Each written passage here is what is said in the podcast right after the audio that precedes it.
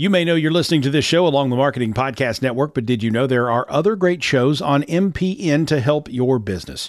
Christy Heiler hosts a fantastic podcast called Own It. Christy, tell us more about the show. Own It is all about celebrating women and non binary advertising agency owners. We talk about buying out of the Boys Club of Advertising because less than 1% of ad agencies are owned by women. And where can people subscribe? You can find the podcast at untilyouownit.com. We're also on the Marketing Podcast Network at marketingpodcast.net. And of course, you can subscribe wherever you get your podcasts. You heard her. Go subscribe.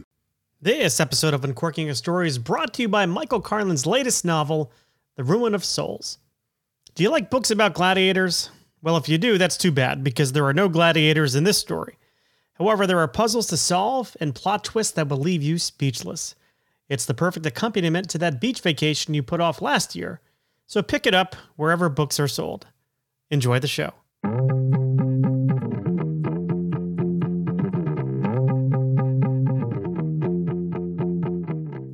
Well, hello, and welcome to Uncorking a Story, where we dig into the stories behind the stories by your favorite authors, or authors you didn't realize were your favorite authors just yet. I'm your host, Mike Carlin, and today I am so excited to share with you the story of Mary Dixie Carter. And if you're around my age, that name may ring a bell because she's the daughter of Dixie Carter uh, of Designing Women fame and the stepdaughter of Hal Holbrook. Her debut novel, The Photographer, is available for sale right now wherever books are sold. And we'll get into her story in a few minutes. But first, First, I have to talk about road trips, and not just because I just got back from a little bit of a road trip up to Cape Cod with my family, but that's only about four or so hours from from where I live.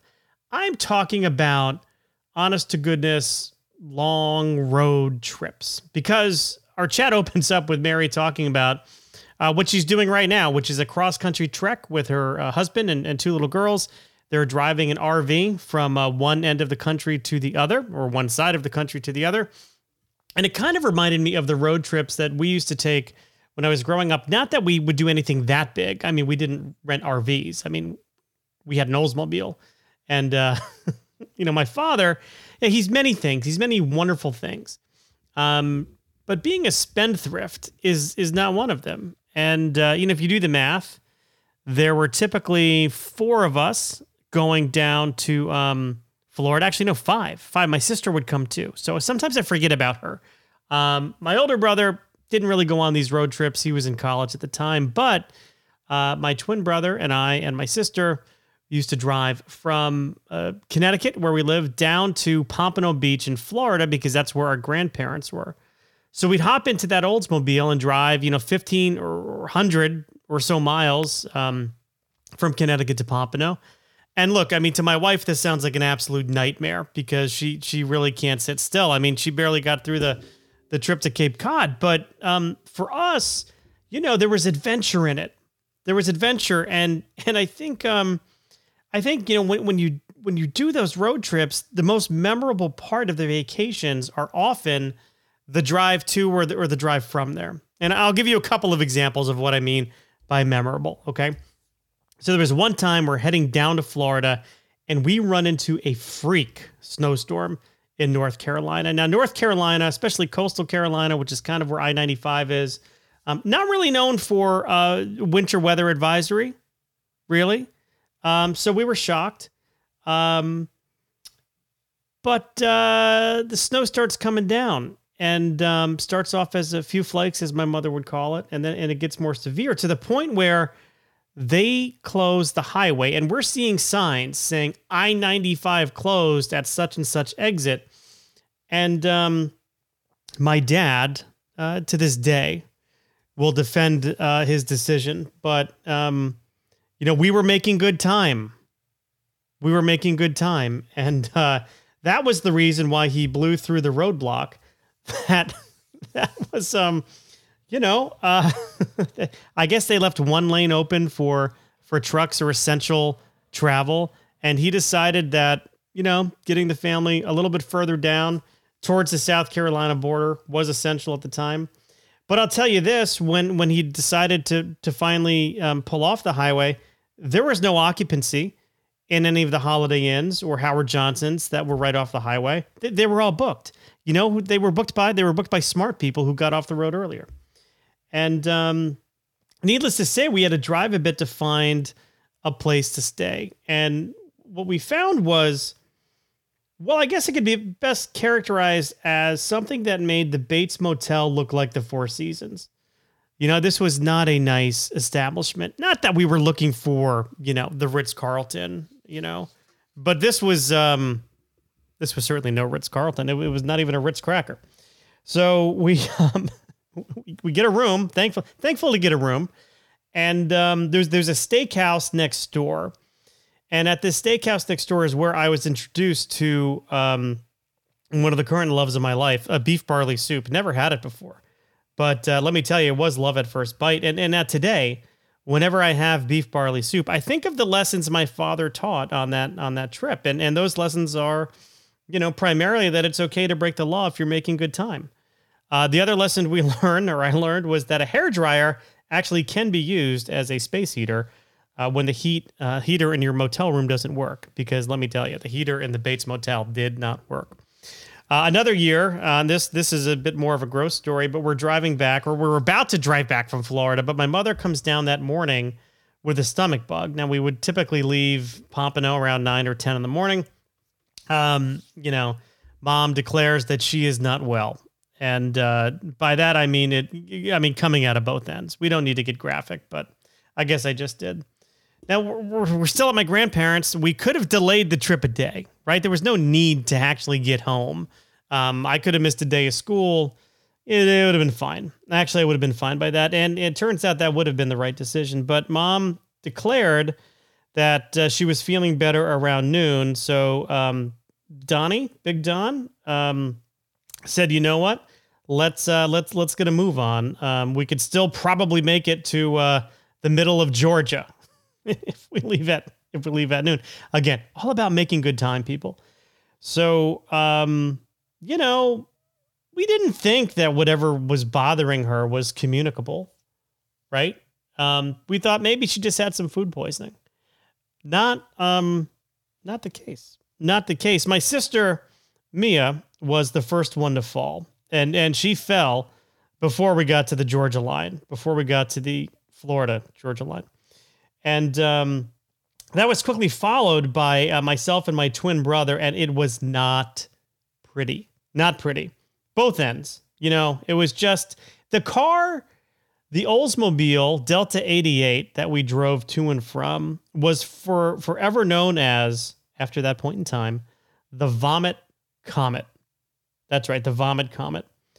But here's the thing. Um, when we think about all those trips that we took as kids down to Florida, what do you think we remember? And we don't remember anything that happened on the beach or at the pool. I couldn't tell you about the knickknacks that we bought at, you know, Bill's 5 and 10 across from the Oceanside Shopping Center. But we do talk about the jogger um, and, and what he must have been thinking when he had to kind of hurdle over a soiled pair of tidy whiteys left on the side of the road after Jimmy had a bit of an accident. You know, and and we laugh about these things because they're funny. They're funny now. May not have been funny then. And I don't know why we decided to go over, you know, that whole Chesapeake Bay 17 mile bridge, uh, which was um, not the most direct route home, but we did. God bless my father. We went over a 17 mile bridge where you cannot really pull over at all. Um, not, but but we did it, and uh, we lived to tell the tale. So all this is to say that I hope uh, Mary Dixie Carter's road trip that she's on right now, from east to west, is going better than uh, some of those trips we took down to Florida. But I, I do hope she has some some fun memories along the way. Now that brings me to my conversation with Mary Dixie Carter about uh, her uh, debut novel, uh, The Photographer. And uh, here you go. Here is my conversation with the charming and talented and affable, I'll add that one too, affable Mary Dixie Carter. I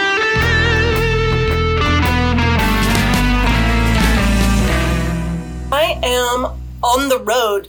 My husband and my kids and I are on a road trip, um, driving cross country, and we so we're actually it's an RV trip. We rented an RV. Never done that before. It's very exciting. But tonight I'm not in the RV. Tonight I am.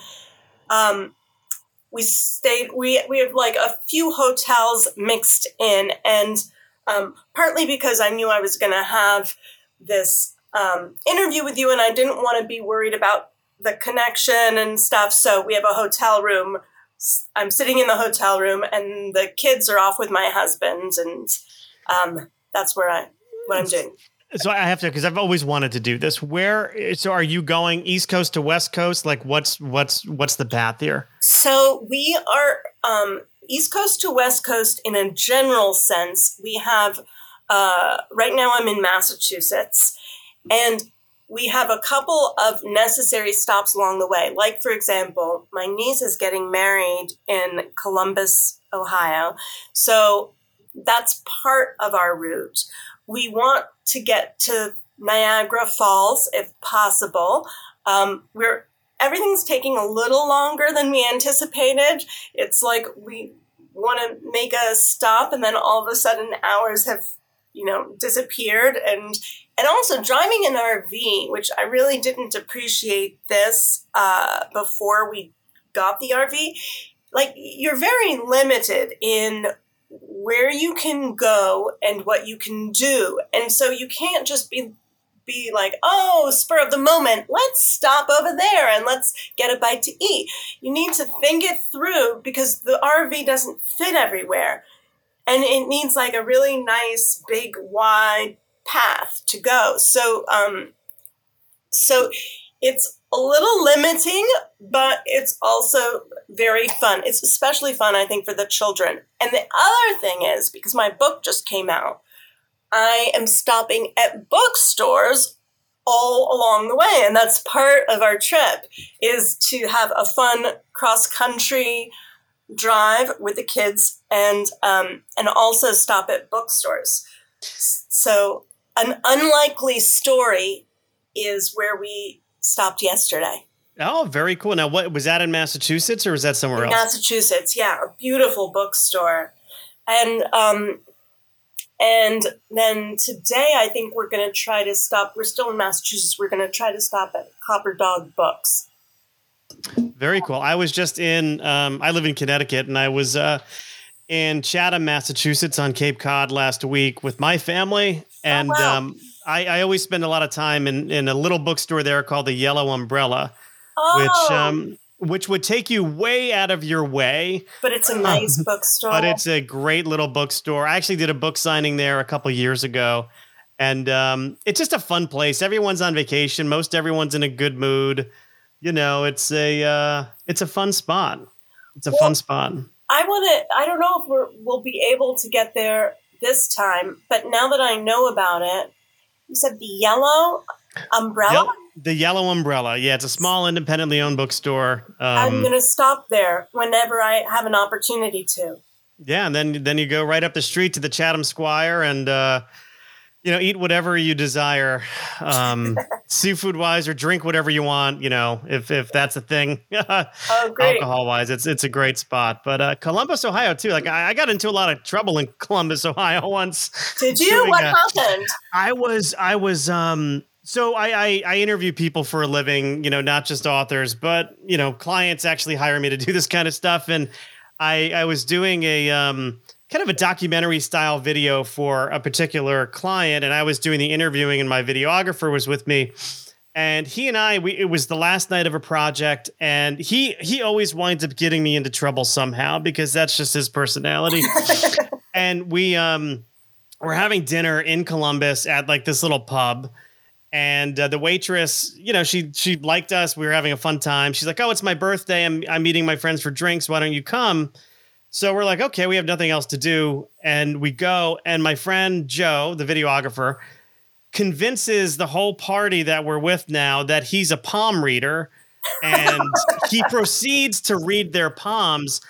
And it's just, it, it, it the, the night went into another direction from there. But uh, I'm, I'm not going to say anything more on audio about the rest of the so night. Wait, does he know anything about palm reading at all? I don't think so, but he he was so convincing, and he's one of these like really intuitive guys. Like one night, I swear to God, we were in Dallas, and he he looks at me and he says, "Mike." This waitress is going to invite us to her wedding this weekend. And I'm like, Joe, what the hell are you talking about? And I'm not kidding. Hand to God waitress comes up to us. She's like, "You seem like nice guys. I'm getting married this weekend. Do you guys want to come?" And you I'm like, kidding. Hand to God, I'm like, Joe, how the hell do you do this? And he just starts laughing. And I, I don't know. Did, did he not? He didn't even know she was getting married. No, he had no clue, but he just had, he's like one of these intuitive guys. He had this like sixth sense about him. It's so, it's, uh, it freaks me out when he does this stuff. Oh my goodness! So, wow, that's like several leaps. He was intuitive about the fact that she was getting married and that she would invite two total strangers to her wedding. That's right. That's right. Well, you know that the strangers are only friends you haven't met yet. So that's a good. That's a good way of looking at it. That's a very nice, optimistic way of looking at it. Optimistic indeed. So you, uh, but let's not talk about me. I felt like we've done that too much. Um, let's let's talk about you and. Uh, but you know, I'm just really curious about your your background. I mean, you know, I, I have a little bit of uh, facts here in front of me, but um, I, I'm just curious about like what what drew you into writing as a profession. I know this is your first novel, but it's not the first thing, obviously, you've ever written. So, just if you wouldn't mind, like when when did the, you have the idea that um, you know you wanted to to do something with writing for a living? So I started off as a journalist. Um, so before that, actually, I started off as an actor, and I was a stage actor, and I did a lot of classical theater, um, a tiny bit of uh, film and television, and um, and I really loved that, and still love it actually. But then I went to I went to work at the New York Observer. The reason I went to work there was actually at the time my father uh, was the publisher of the New York Observer, and so I went to work to go into the family business.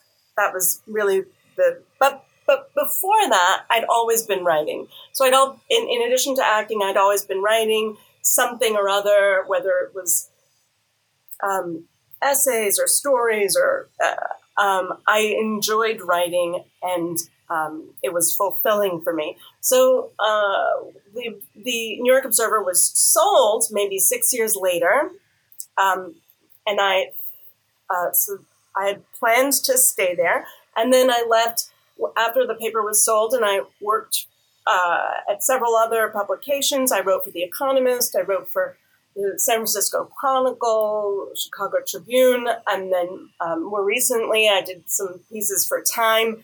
Um, and I enjoyed that very much too. Um, around the time I got pregnant, I wrote a draft of a novel. Not this novel, but this was when I was pregnant with my first child.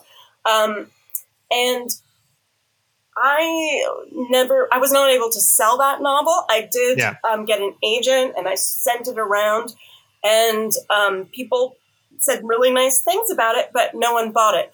So it was that was not published. It's still sitting there on my computer, and you know who knows what might happen one day. Um, but I did learn a, a lot from writing that first novel, and I knew I enjoyed enjoyed the, the whole process of writing a novel, and I also felt like I I was proud of that novel, though it was not um, published.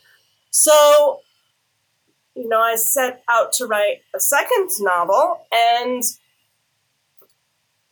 it w- I understood a few things better than I had the first time round, and so here I am today, and I um, couldn't be more thrilled with the good fortune that I've had with this novel because I, you know, because I did it before and it didn't work out. I do know like how fortunate I am that I that the novels been published and that I've got to work with such extraordinary people and um, and I'm such an extraordinary publisher and you know I I'm blessed and yeah. I feel very you know lucky about the whole thing.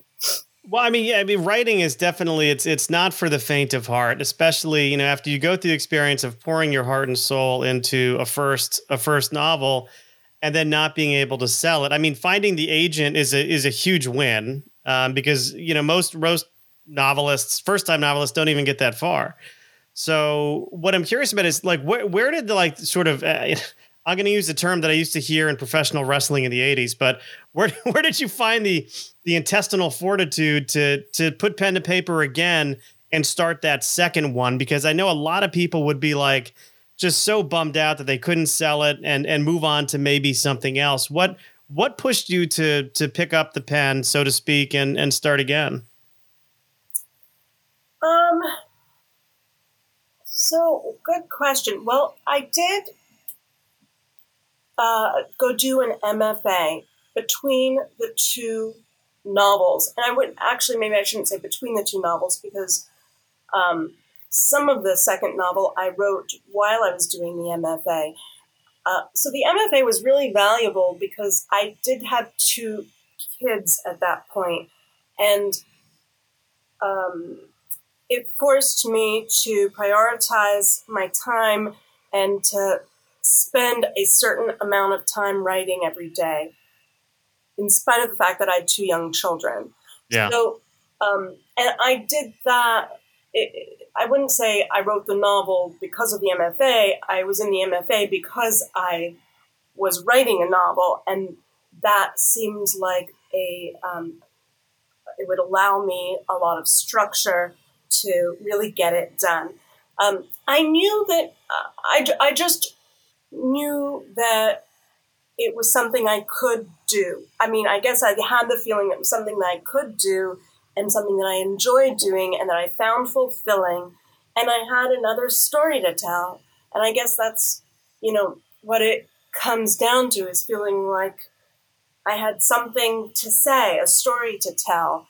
And I wanted to to get it down on paper and, you know, hoping that other people would respond to it, which is a big leap of faith because, uh, you know, you can write the whole thing and you can love it yourself, but then it's a whole other matter to get other people on board. And, um, and so it does require, I guess, confidence and i have don't always feel like i have tons of confidence but it does require some sort of belief that well, let me get to the end of this and then um, I'll be able to do something with it. Um, yeah. But it's hard to sustain that. And there were periods of time where I lost it and thought to myself, oh gosh, no one's ever going to like this. No one's ever going to publish it. Um, and then I would try to like regroup and like get more focused and disciplined and move forward and get it done. Yeah, I was going to ask, like, what what do you turn to for like sources of inspiration or or even strength during those times where you're down? Because you know, during the writing process, I mean, it. I mean, I could speak for myself, but I, I know I've done this enough with other authors to know that there is a roller coaster of emotion that you go on because you're so excited about the story, and then you talk to people about it. Maybe you get some notes, and then then you know you, you might hit a, a, little bit of a lull. Like is there something that you turn to that that helps pull you back into like this emotion of excitement or or to, to kind of get re-energized about the project again? Uh, i guess the main thing that i try to do oh well there's two parts. There's two answers to that. One is reading really interesting books can sometimes do that um, or not even uh, books, like a piece in a magazine, or there might be something that you read that hits you in a certain way, and you don't necessarily use use it as inspiration per se, but it strikes a chord in you, and it allows you to access something that you weren't able to access before. Um, the other thing is forcing myself to just write something and accepting that what I write is going to be bad and it's going to be bad until it gets good. And that's yeah. like something that it's when when I was much younger was really hard to kind of believe that. Um, and and I really try to believe it now, which is like write the bad version, just keep writing it, and eventually it will get better.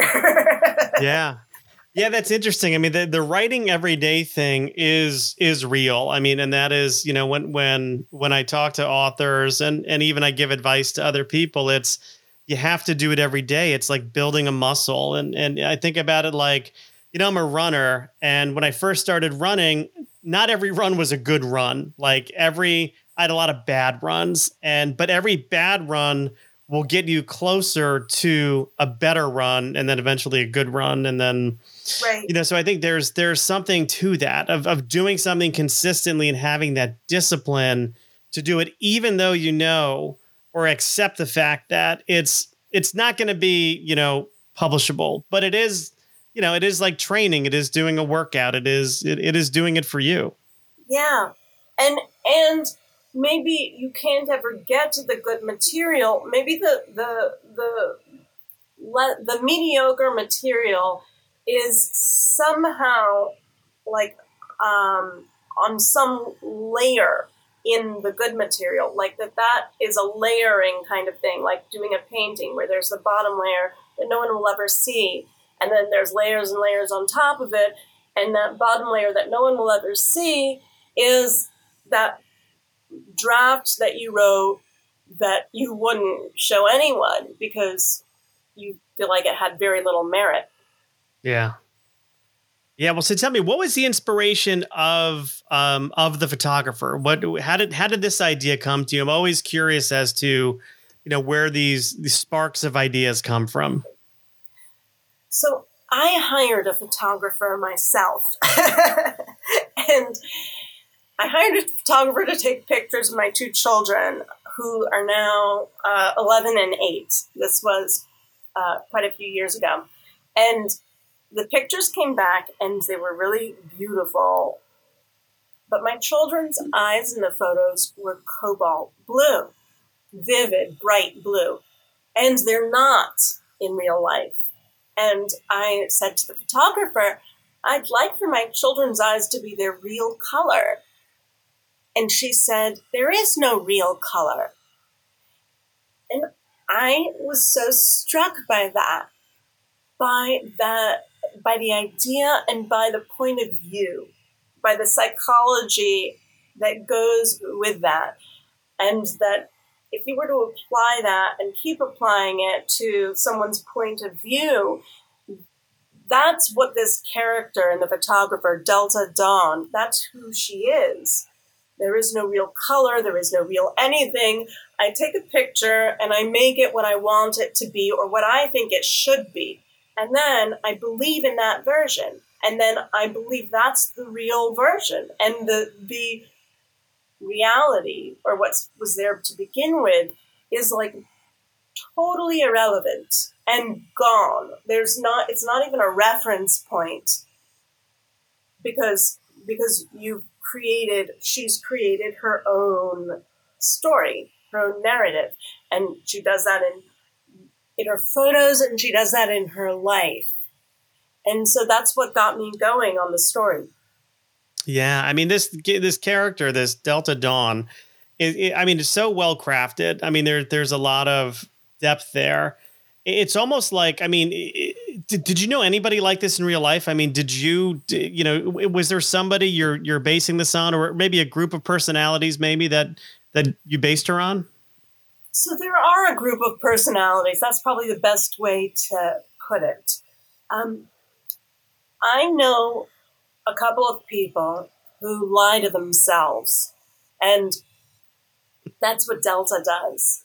People who lie to themselves and tell themselves a version that that that is convenient for them to believe. And I think everyone does that. I know I lie to myself sometimes, and sometimes people, sometimes we need to lie to ourselves, but Delta really goes above and beyond in lying to herself um, when she needs to. And she's extremely sharp and perceptive, but she also um, chooses, well, she lies to herself. So, so that's one quality. Another quality that Delta has is this outsider quality, um, the feeling of being an outsider. And I'd say that's something I identify with. I'm not saying that I'm similar to her because she has quite a number of issues. but she's like pathological.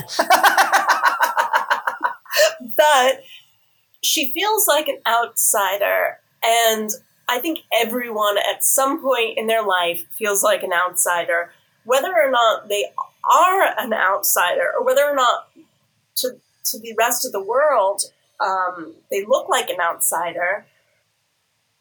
People in certain situations feel like an outsider, and, and Delta really feels like an outsider and takes that with her wherever she goes. She feels like she's one down.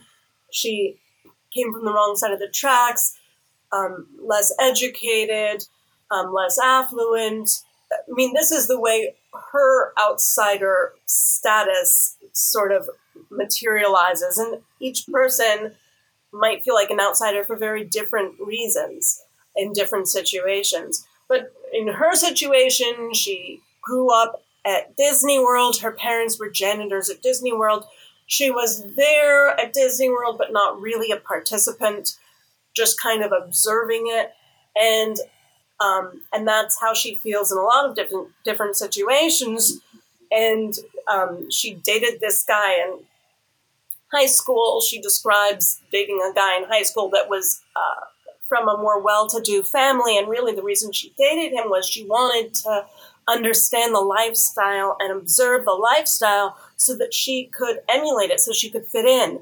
So when she gets to brooklyn she's she's doing really well. She's a successful photographer. She doesn't need to latch on to another family. She could have a nice life of her own, but she doesn't feel that about herself. So she sees the Stroud family as the ultimate everything that she wants to be. They're very glamorous, they're polished, they've got this gorgeous townhouse, they're um, they're fancy in her mind and um, and cool. Uh, so she wants to be them, and she wants to be part of them, and will do whatever she needs to do to get there. Yeah, yeah. Plus, if she just if she just started living her own life, you you wouldn't have much of a story. So it's probably a good thing that she latches onto this family. I, I, have to ask though, I mean, because you you kind of put her as kind of growing up around Disney World, but eh, have you did you ever know anybody? who worked at Walt Disney World as like a cast member or anything like that? Um, I did not know anyone who worked as a cast member at Walt Disney, but you know, I did write a piece um, years ago that I wrote a book review, and I think the book was called One Perfect Day or something like that. Um, Rebecca Mead, and it, it was about the wedding industry, but there was a lot of focus on on Disney, and um, and I did learn quite a bit about Disney writing that review years ago. So I was interested. I, I mean, it sort of got me interested in Disney as Disney's a fascinating place and also fascinating people who are attracted to it. And yes, I mean, the whole world of Disney or land of Disney, whatever, um, it's just uh, um, uh, so endlessly um, interesting. no, I just I just find it fascinating because I have a um, I mean I grew up in in South Florida in um, you know, the 70s and 80s and I remember going there as a kid. It was it was new back then. And but then I remember like being enamored by it. You know, like Disney, it's so beautiful, it's wonderful. I took my own kids there when they were little. But like there was like a hidden underbelly to Disney World that I mean, I don't want to to you know uh, you know put a dark cloud over the happiest place on earth, but there, there is definitely a hidden. There's like a hidden like uh, culture, let's say, among the uh, the cast members. That I, I had some friends who did the Disney internship in college, and uh, they came back changed people, and I'll just leave it. I'll leave it at that. Really? They came back as changed people. Yeah. Oh, I wish. Yeah. I, I mean, at some point, I would love to know those stories because that um, that was the kind of thing that I was researching and looking up when I was thinking about Delta's childhood because I knew Yeah. I I knew about that underbelly. I don't have that many um, real firsthand stories, uh, but I, you know, only what I was able to read about online, etc. Um, but I did know about it, um, and and also I can I can almost intuit what it is. You know, Yeah. like it. Yeah. There's a there's a sense that none of this can't be so happy. there's something going on underneath that's not so happy. Yeah, no, th- I think that would be an interesting, an interesting plot for a novel, like or like a comedic novel or something. You know, the the hidden underbelly of a Walt Disney World type place where things aren't necessarily always what they seem. Yes, it would really be a great. That would be a great book just to focus on Disney alone. I mean, I guess Yeah. maybe you'd have to change the name. I guess. Um, I mean, I wouldn't want to get sued. You know, I, I, that's it. They have more money than I do. I really wouldn't want to go down that path, or uh, you know, but um, but you know, I mean, I think I think of this character, you know, the, the Delta, who's living like this sort of du- duplicitous life, and but then I think of like the, the the the times in which we're living in right now, where where people live, you know, honest to God, people we know live alternative realities of their lives, or they they put alternate realities of their lives on social media. Yeah. You know, I'll see I'll see people like with the happy family picture on Facebook, Instagram, and I'm like, I know that they are headed for divorce right now. Yet, you know, to the world, they're putting this, you know, this this this rosy picture of their lives, you know, on on social. And I'm just curious as to, I mean, do you think that that's something that that is is more prevalent now? Like people just leading, like like you know, Delta Dawn, like leading these alternative realities or presenting these these false realities of their life now.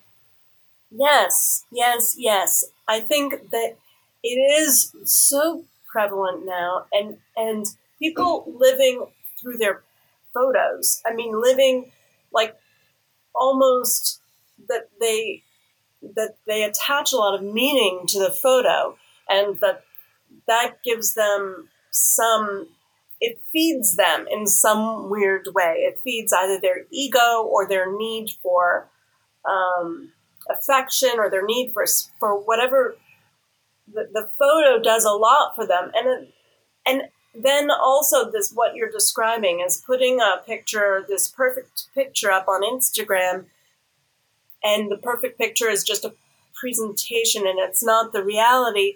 Um, so this is there's to be like consequences. I don't even know what the consequences are but I feel like, you know, whatever, 20, 30, 40 years from now, that, that we're going to have consequences for this because it's, it's very odd. There's a disconnect between what we're telling the world is true and what is really true. And, um, you know, some people take it further than others.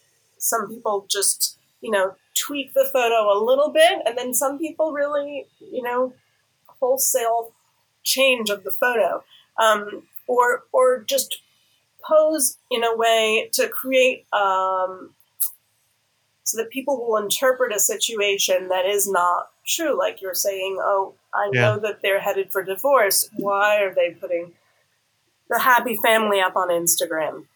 Yeah, and and I think you know, the, the, when the bill comes due, it's it's not necessarily going to be people, let's say in in our age group, um, that are going to be you know holding the bag. It's going to be our kids because they're they get subjected to like i think for the most part we could tell kind of what's real and what's fake right? Maybe maybe i'm giving myself too much credit but but our kids when when when all they see when they go on and they're glued you know i have three 19 year olds at home um, three 19 year olds yeah yeah i'm the proud father of triplets oh my goodness wow but, but they are they are glued to you know they're glued to their phones and they're on Instagram and Snapchat and TikTok and and they see you know their frame of reference you know our my frame of reference was like 80s sitcoms you know like yeah. that's and that's kind of what stuck in my head and you know the Huxtable family right. and and others uh, but you know my the kids they they follow these Instagram influencers and these YouTubers and and they get they get subjected to so much I'll, I'll call it alternative realities that I you know I just hope that that they can learn that not everything is as rosy as it's being presented to them. Yeah, I hope they can learn that too. I couldn't agree more. And I um I mean I think it's we, we should work I don't know exactly how, but I feel like we should work to correct to correct it, to correct this um what what our kids are receiving and on social media and and try to allow them to see something else that is closer to closer to reality. Yeah. But then I realize that I sound like an old man right now because I'm, I'm saying that, you know, people, alternative realities, Facebook, Instagram, and I'm, you know, getting upset about it. And then I remember back in like 83, my mother like screaming at us about how bad MTV was. So, you know, maybe it's maybe it's just the natural course of events. I don't know. But doesn't MTV seem so innocent compared to well yeah, especially compared to what it is now. I mean, do we really need a show called Teen Mom 2? You know, it's like or the next Teen Mom or Beyond Teen Mom. It's almost like you know, they're just fascinated. What about teen dads? Like they get a bad rap. I mean, this is that would be uh, to me that would be interesting. Teen dad. I don't know. It seems like they're never in the picture. Or if they are, they're complete scumbags. Um, oh dear. It, it's it does seem like um, if we go back to like my childhood, the it was limited the kinds of media I can consume. First of all, it was on at a certain time every day, and you either like it was a TV show, you either watched it or you missed it. And that yeah. was it. That was that's right. And, um, and MTV. It wasn't like there was four million different things you could access at any moment of the day. It's just too much. That's another yeah. thing. Just too yeah, many that's options. right. That's right. I mean, and you know, back then it was, you know, not to date myself, but you know, I, I remember the days before cable TV, and it was three channels. You know, maybe if you're lucky, you could pick up something on UHF with an antenna, and uh, you know, other other than that, it was um, and it, and it was limited. Screen time was totally limited, and uh, now it's um, well, now it's different, and I'm, and I'm approaching old man territory again, and I, I want to be conscious of that. I want, but I mean, you certainly you had a different. I mean, you know, your your you know your your mother and stepfather were in the business. I mean, they were in the and and and not just on on the periphery of the entertainment business. I mean, they were a pretty big part of it. Um, yes, they. Um, my my mom, uh, Dixie Carter. She was on a successful television series, Designing Women, for um, a number of years. She passed away, uh, sadly, about eleven years ago. My stepfather, uh, Hal Holbrook, he uh, had an incredible career and um, and he just passed away a few months ago, actually earlier this year, and uh, I miss both of them terribly, and I wish they were around. I wish they were around to see the this book being published. I think they'd be really excited. Um, so they were both uh, great role models, inspiration. Um, Hal had a one man show called Mark Twain Tonight that he yeah. performed for more than 60 years, touring around the country and around the world. And, um, and I saw that show probably almost 40 times. Wow. And, and so like the Mark, Mark Twain's, um, words and also Hal's performance both are almost, you know, like soaked into my system. I could practically recite the whole thing. Um, but but you know that being around that language is so. I think it, it it's helpful if you want to be a writer. Um, having that be part of your formative years, having uh, be, being in the world of the arts, I think is really helpful. Um, if you want to be in that world too.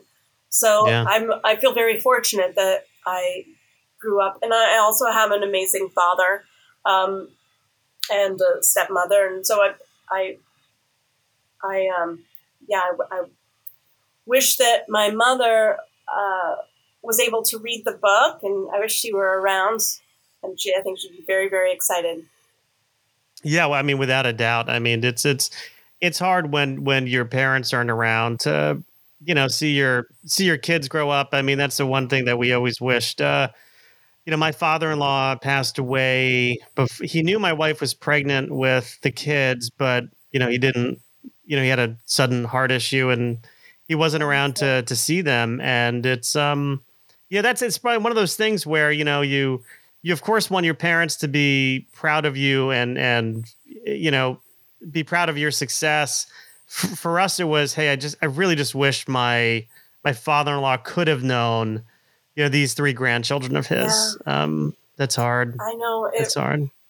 Um it really is hard. That's exactly how i feel too. My um my mom passed away six weeks before my daughter was born um my oldest child.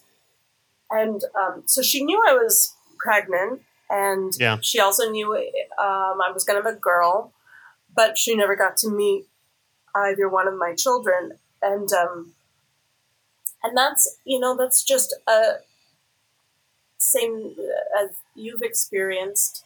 It's just a sadness and a loss because um, I think sometimes we feel like our parents make things. They're seeing it makes it more real to us and um, the way like my eight year old will say, "Look at this! Look what I can do!" or "Look what I made!" or "Look at this project!" or um, sometimes parents give that to their children, the feeling that something is real or valid, and so you want to when when you feel like something is uh, this huge part of your life, like your children, for example. Um, I want my mom to see them, to be like, yes, they are here. They are incredible. Um, I'm sure that's how you and your wife feel too. Yeah.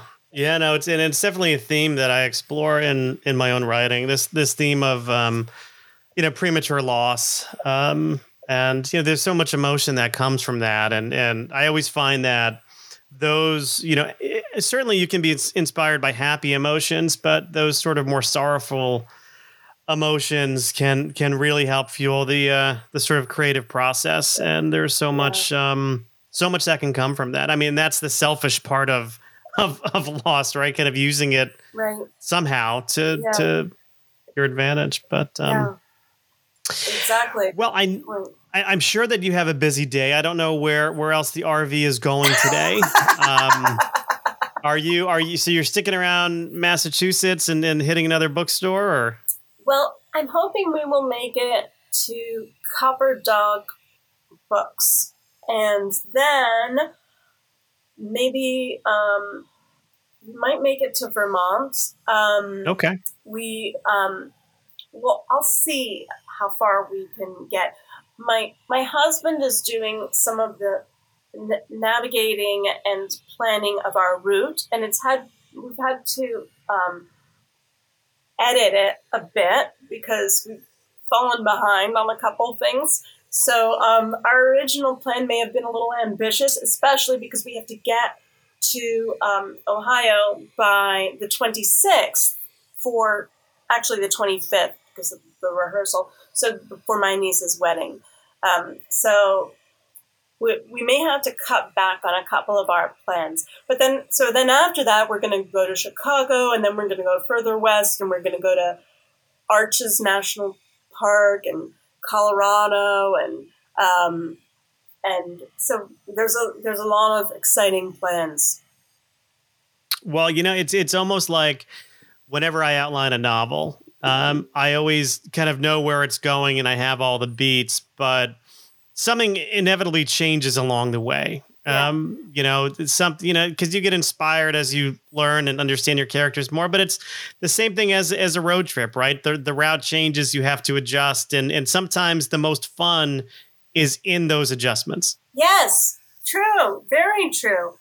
Yes, sometimes sometimes when you're writing something, the the being forced to do something a certain way for whatever reason allows a whole uh, um, new surge of inspiration that wouldn't have appeared otherwise. So sometimes uh, a boundary um, or some sort of structure that you at first are sorry for, but then you realize it was actually helpful in the end. Yeah. Well, very good. I think that's a great point to end on. It's such a pleasure so, to talk to you. I so enjoyed our conversation. Likewise, it was very good. And uh, Mary Dixie Carter, I wish you all the best with uh, with the photographer.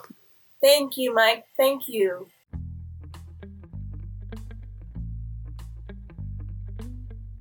Well, there you have it. My interview, my conversation. Not really an interview. I like to think of it as more of a more of a chat, getting to know Mary Dixie Carter and her book, The Photographer. That uh, that was a fun one. Um, I, I, hope she's having a good time on her road trip. Hope she makes it to uh, the wedding she's going to in in Columbus for her niece. Um, and uh, yeah, I just really, really just got so much out of that. I really got so much out of that. Um, you know, the, the advice that she gives to, uh, authors about kind of getting up and, and really just doing it every day, even even though she knows that not everything is going to be great is um, is some pretty fantastic advice, and and I encourage you all to pick up uh, the photographer. And uh, I'm not just saying that because um, I just had a great conversation with her. It actually is quite a compelling read. Uh, it is available. Of course, you can buy it wherever books are sold, right? Um, so you can go into a Barnes and Noble or you can go to Amazon and, and get it. But I'm going to ask that you consider you know, as we're coming out of this pandemic, a lot of small businesses have been have been hurt. Um, some some of which may never come back or, or come back the way they were. Uh, so please consider going to a small independent bookstore. You know, your mom and pop, if you will, um, to pick up a, a copy of Mary Dixie Carter's The Photographer. And of course, if you must buy it online, and I know that uh, not everyone has a bookstore convenient to them, uh, Amazon's an option, but so is bookshop.org. Uh, and whenever you buy something from bookshop.org, you, um, they, I should say, uh, donate. I don't know how they do it. Um, they figure it out. They donate uh, part of the proceeds back to a local independent bookshop. So I think that's really, really cool. And uh, I'm gonna invite you to do something right now, and that is uh, that is this. If if you liked what you heard here, and you want to listen to some other episodes of Uncorking a Story, you can feel free to go to wherever you get your podcast and do that. Or you can go over to MikeCarlon.com. That's C A R L O N.com, MikeCarlon.com, because we like to keep it confusing. And, um, and uh, you know, check out all the past episodes on, on the podcast tab. Uh, you could also check out my books. There's eight of them up there for you to uh, consider buying, along with Mary Dixie Carter's The Photographer. And, um, you know, I'd really appreciate it. And so would all the hardworking men, women, and dogs here at um, Uncorking a Story. Appreciate it if you would uh, like, rate, and review us wherever you get your podcasts um, iTunes, Spotify, you know, Google Play, wherever. Please uh, like, rate, review. And hey, look, if you want to keep in the loop on everything regarding Uncorking a Story, I've got a great idea. You can easily hit the subscribe button and when you subscribe, you're going to get every episode, and that'll be great. Lastly, I'm going to invite you to tell your friends about Uncorking a Story because that's a great way to get the word out of uh, all the great content we have at um, Uncorking Story. So, uh, for again, again, for all the uh, men, women, and dogs here at Uncorking a Story, this is Mike Carlon saying thanks for listening, and until next time.